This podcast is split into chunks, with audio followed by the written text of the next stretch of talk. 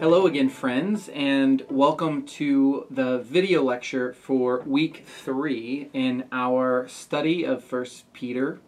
I am hopeful that this lecture will continue to uh, uh, inform and uh, encourage your uh, engagement with First Peter in individual study or in collective study.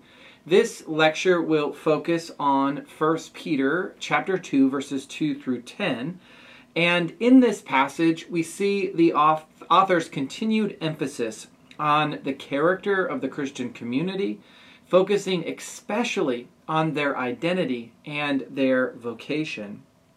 What I think is important to say at the beginning is that the author's discussion of this Christian community is really shaped and informed by uh, a reflection on Jesus, on Jesus' own character and disposition, on the narrative of Jesus and God's actions through Jesus. So, as I did with the week two lecture, what I'm going to do in this lecture is uh, a little bit of how did we get here? What is the literary context? Second, I will uh, approach the text. I'll provide a sort of overview of what we see in this passage as a whole. Third, I'll do a deeper dive into some of the themes and ideas found in our passage this week. And then I will close uh, with some questions for reflection and, as a bonus, uh, a little suggested activity uh, for how you might engage this passage uh, in the week to come. So, to begin, how did we get here? How did we get to chapter 2, verses 2 through 10? Well, this is really the second main passage in the body of the letter, which started in 113. And we studied, uh, we've talked about most of 113 through the end of chapter 1. And so, really, uh, this passage follows immediately on the material that we explored in our week two lecture. There's only one verse before our focus passage, and um, and that is a verse that uh, does, is not included in the lectionary, 2 verses 1. Um, it is a command for the community to rid itself, to, to eliminate, to get rid of all malice, guile, insincerity, envy, and slander. And I'm not going to belabor a discussion of this verse, but it's really important for us to recognize that these are all vices. They're vices that are well known in antiquity, and they are vices that I would say are all detrimental to the integrity and to the flourishing of a community. All of these, in other words, require a community to express them, right? It's really hard to be envious if you live on an island all by yourself. It's really hard to slander another individual if there's not another individual in your life or on your radar. And so, really, all of these vices are detrimental, they're counteractive to the sort of community that the author is uh, is describing and encouraging the audience to uh, embody in their in their actions together and in their support for one another.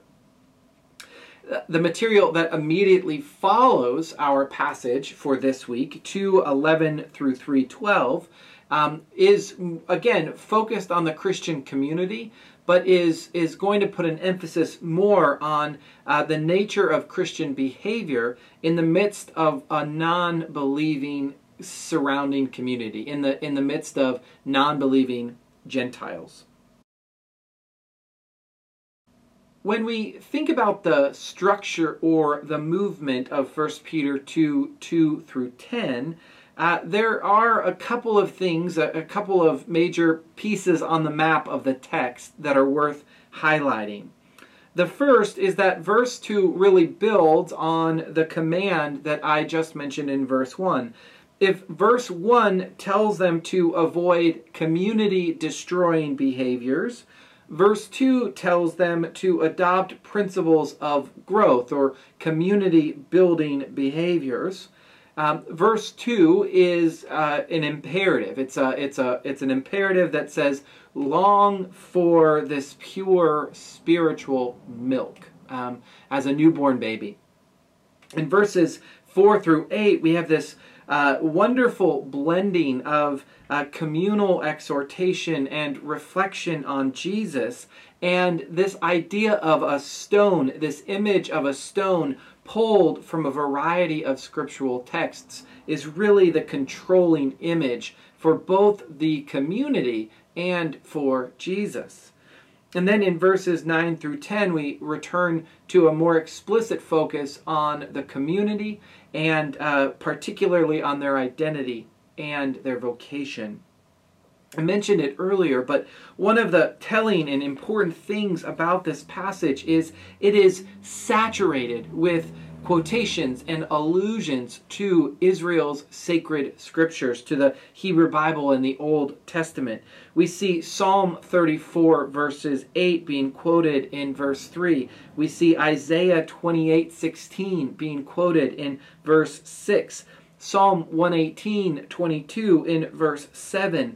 Isaiah, again, Isaiah 8, 14 in verse 8 and then probably an allusion to both Exodus 19:6 and Isaiah 43:20 through 21 in verse 9, and then a quotation from Hosea 1:9 and 2:23 in verse 10. So it is just filled, it's literally saturated with these Old Testament references.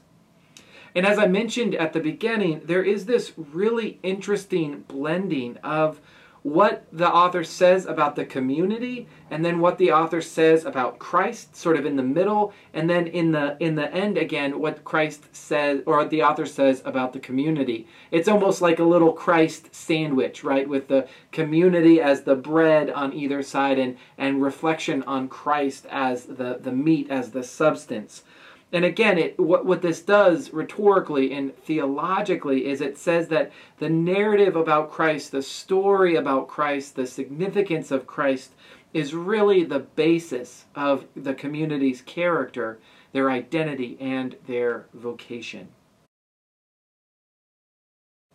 With that overview of our passage, I, I want to zoom in. I want to take a deeper dive on just a couple of ideas that I find to be interesting or, or significant for our reading of First Peter. The first is uh, this what the author says about spiritual milk uh, and growing in salvation in verses 2 and 3. And the, the starting place is to recognize that this metaphor of being newborn babies um, is, uh, is related to that major theme in 1 Peter of baptism.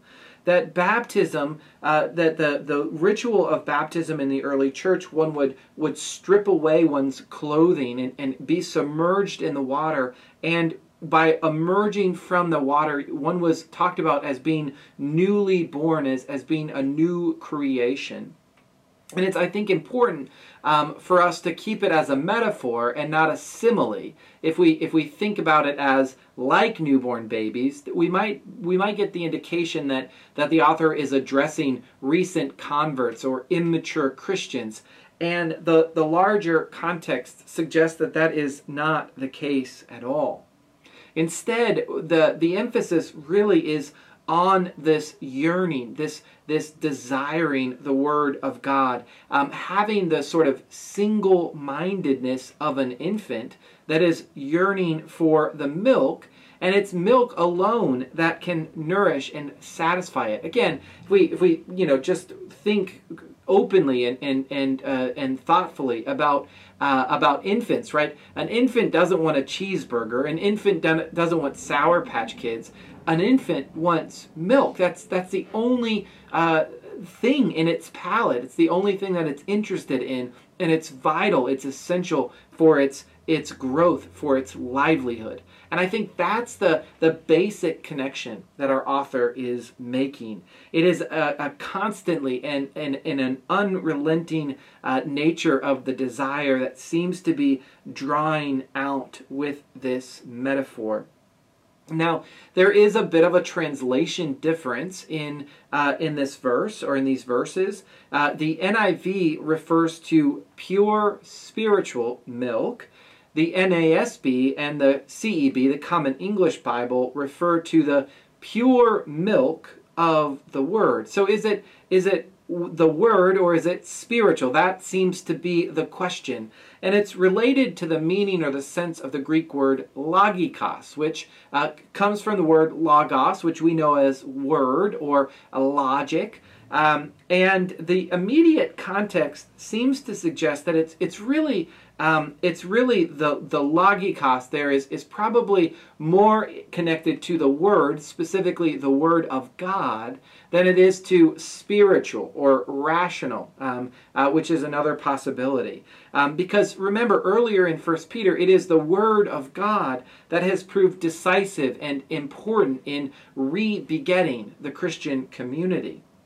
And so there's this yearning, the author says. It's a yearning that leads to growth in salvation. So just as a baby only turns to milk in order to grow up in stature, so too Christians are, are meant to desire and, and yearn for uh, the, the word of milk, the, the milky word, right? Or the, the word that is like milk um, uh, in order to grow into their salvation. And again, this puts an emphasis on God's Word. Yes, Scripture, right? I, I think that's fine, but maybe even more specifically, uh, this Word is the, the message or, or the good news, the fundamental narrative about what God has done in and through the life, death, and resurrection of Jesus. That sort of, sort of dwelling on that, longing for that, having our lives and our minds shaped by that narrative is what it means to yearn for that milk. Uh, it is a, a, a recognition that there is no other substance that helps us draw and, and, and grow into our salvation. The second idea that I want to tease out in this section of the lecture concerns the stone and the stones in verses 4 through 8. And I, I, will be more brief in this regard. I, I, think the basic idea here is that there is this fundamental connection between Christ as God's elect and, uh, and the community as uh, elect and precious. And so, just as there is a, a single stone uh, that is connected with Jesus, and this single stone is elect and it's precious and it's honorable and it's important, so too the community, the plural stones, are themselves elect and precious and important and set apart. Um, and the emphasis here is that uh, just as Jesus is elect, so the community has been elected by God to become this special people of God. And so throughout these verses, the, the interweaving of these quotations about the stone or stones really the emphasis is on election. It's, it's on God's choice of Christ and on God's choice of the community. And uh, this election, as we'll see in, in just a few moments, uh, it undergirds and, and is the foundation, the basis of the community's vocation and their identity.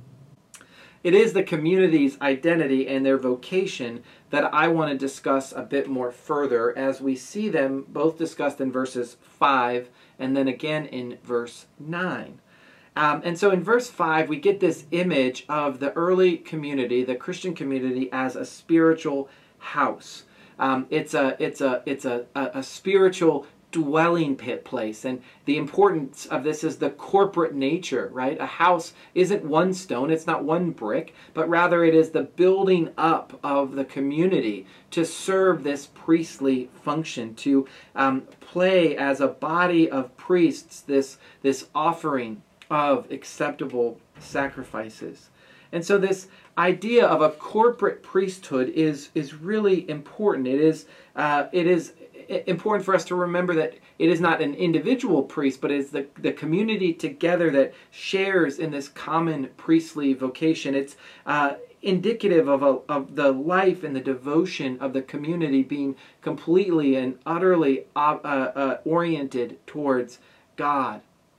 You might remember that the basic job description of a priest is to represent God to the world and to represent the world to God. And so the author of First Peter is saying that's what the community, that's what the whole community constituted together is meant to do, is to represent God to the world and represent the world to God. And they do so through the offering of these spiritual sacrifices. There are there are other ideas in the Old Testament as well as in the writings known as the Dead Sea Scrolls found uh, by Qumran, uh, this, these writings of this early Jewish sect, um, as, as well as similar ideas elsewhere in the New Testament that contrasts spiritual sacrifices from the literal sacrificing of animals or of other um, items. And here, the, the, there's a variety of what this might entail, and the author doesn't give us a, a laundry list, but I think we can say a little bit about what these spiritual sacrifices might include. The first is the context of verse 9 suggests that part of the spiritual sacrifice is the witnessing, is, is telling the world, showing the world, declaring to the world the sorts of things that God has done, the, the ways in which God interacts with the earth and with humanity. I think a, another one is is prayer and praise. I think these are also forms of spiritual sacrifices. Again, I'm I'm drawing I think on other references in the New Testament, especially the book of Hebrews, but I think that those are valid. So um, the spiritual sacrifices are our response, we might say, to the to the grace and the mercy that God has shown to us through Jesus Christ. So that's one half of the identity and vocation that we see in this passage. The other half is in verse 9. Um, and here we've got language drawn from Exodus 19.6 and Isaiah. Um, and uh, each one of these uh, adjectives or, or, or, modifiers is worth our attention. First, uh, the idea of an elect race res, uh, resumes the theme of Christians as an elect people. And here, race means that they have a common origin. They have a common birth, right? That's, that's what race meant, in, uh, that's what the word genos means here. Um, that there's a, a, a common birth, a common point of origin for the people of God. The second is a royal priesthood. Again, this is drawn from Exodus 19:6, and it is in in Reformed tradition. It's what provides the basis for the priesthood of all believers. But it's a it's a the royalty of it is is probably a priesthood devoted to God the King, to God the Lord.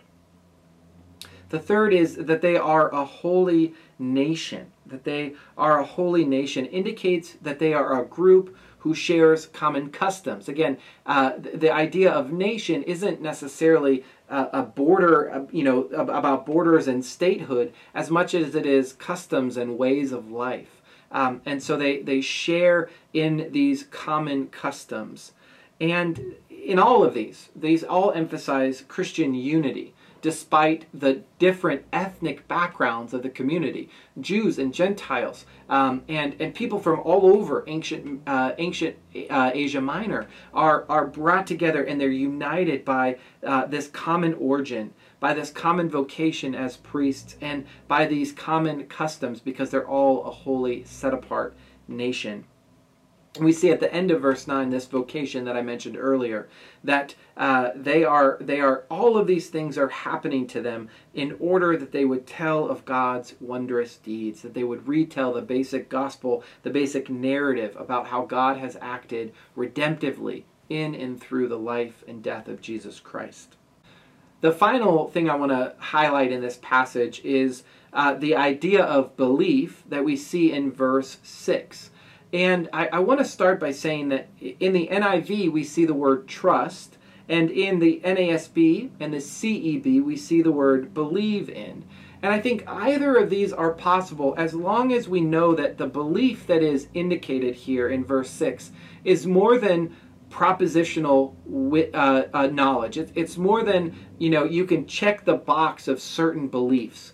it is um, much more um, uh, personal and, and powerful. It is uh, the sense of, of putting one's trust in something. Uh, we might think of it as a wager, of betting one's life. So that when the text talks about those who believe in this, this stone that was rejected will not be put to shame, that this belief in Jesus, in the context of 1 Peter 2, um, is a, a deep-seated trust. It's it's throwing our lot in with Christ, um, and it, it is again. It's those who have put their trust, those who have bet their lives on the basic narrative about God and God's actions, about God's character and about God's ways. Um, it is these people, those who have that sort of faith, that sort of trust, that sort of belief, um, that are being constituted and called in the ways that I've just mentioned in verses 5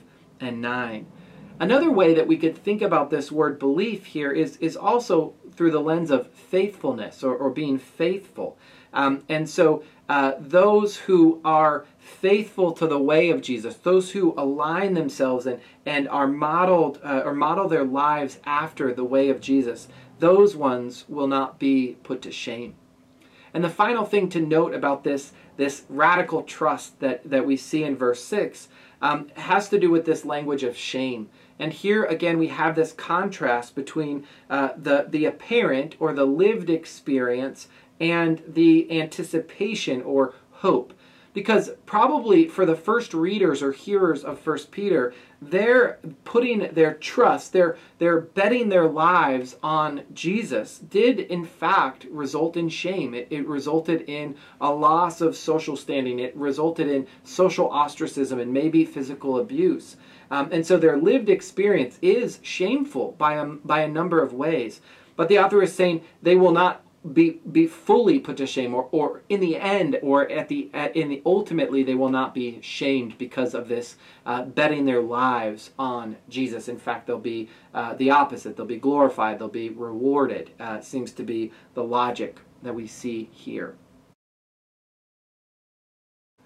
as I did with our week two lecture, let me close with just a couple of questions for you to consider, consider individually or consider in a group uh, together. The first is um, how might God be calling you individually to grow into salvation? And how might God be calling your community to grow into salvation collectively? Is there a big difference between individual growth into salvation and communal or collective growth into salvation. The second question is what about the author's words about the identity and the vocation of the community in verses 5 and 9 really resonates with you, sticks with you? What surprises or maybe even confuses you? Third, how does this passage help you think about how Christians should engage non Christians? What does this say about our engagement with people who are outside of our immediate religious community? As I said at the beginning, one little activity for you to consider this week and it has to do with the, these images of stone and, and, and stones, as we mentioned earlier. So I encourage you to find a stone um, or out, in your yard, or, or, maybe go out on a walk and look and, and look for a stone. It, it should be about the, the size of your hand, or the palm of your hand, maybe smaller. Um, and maybe there's a rock or a stone that appeals to you. And, and I invite you to, to carry that stone with you in the upcoming week, to put it in your pocket, put it in your backpack, put it somewhere where it will be a physical reminder of this passage. And as you feel that stone in your pocket or in your bag, think about Christ as the cornerstone, or uh, and or uh, think about the church uh, as a collection of living stones. And so let this stone that you carry around, around with you be a reminder of who you are and what you're called to be, but also a reminder of that fundamental basic narrative about God's activity in and through the person of Jesus. Thank you, friends, for your attention to this week three lecture. I uh, hope that it is an edifying lecture. I, I love and, and look forward to hearing about your engagement with First Peter and uh, am always grateful for your time and your attention. Have a great week.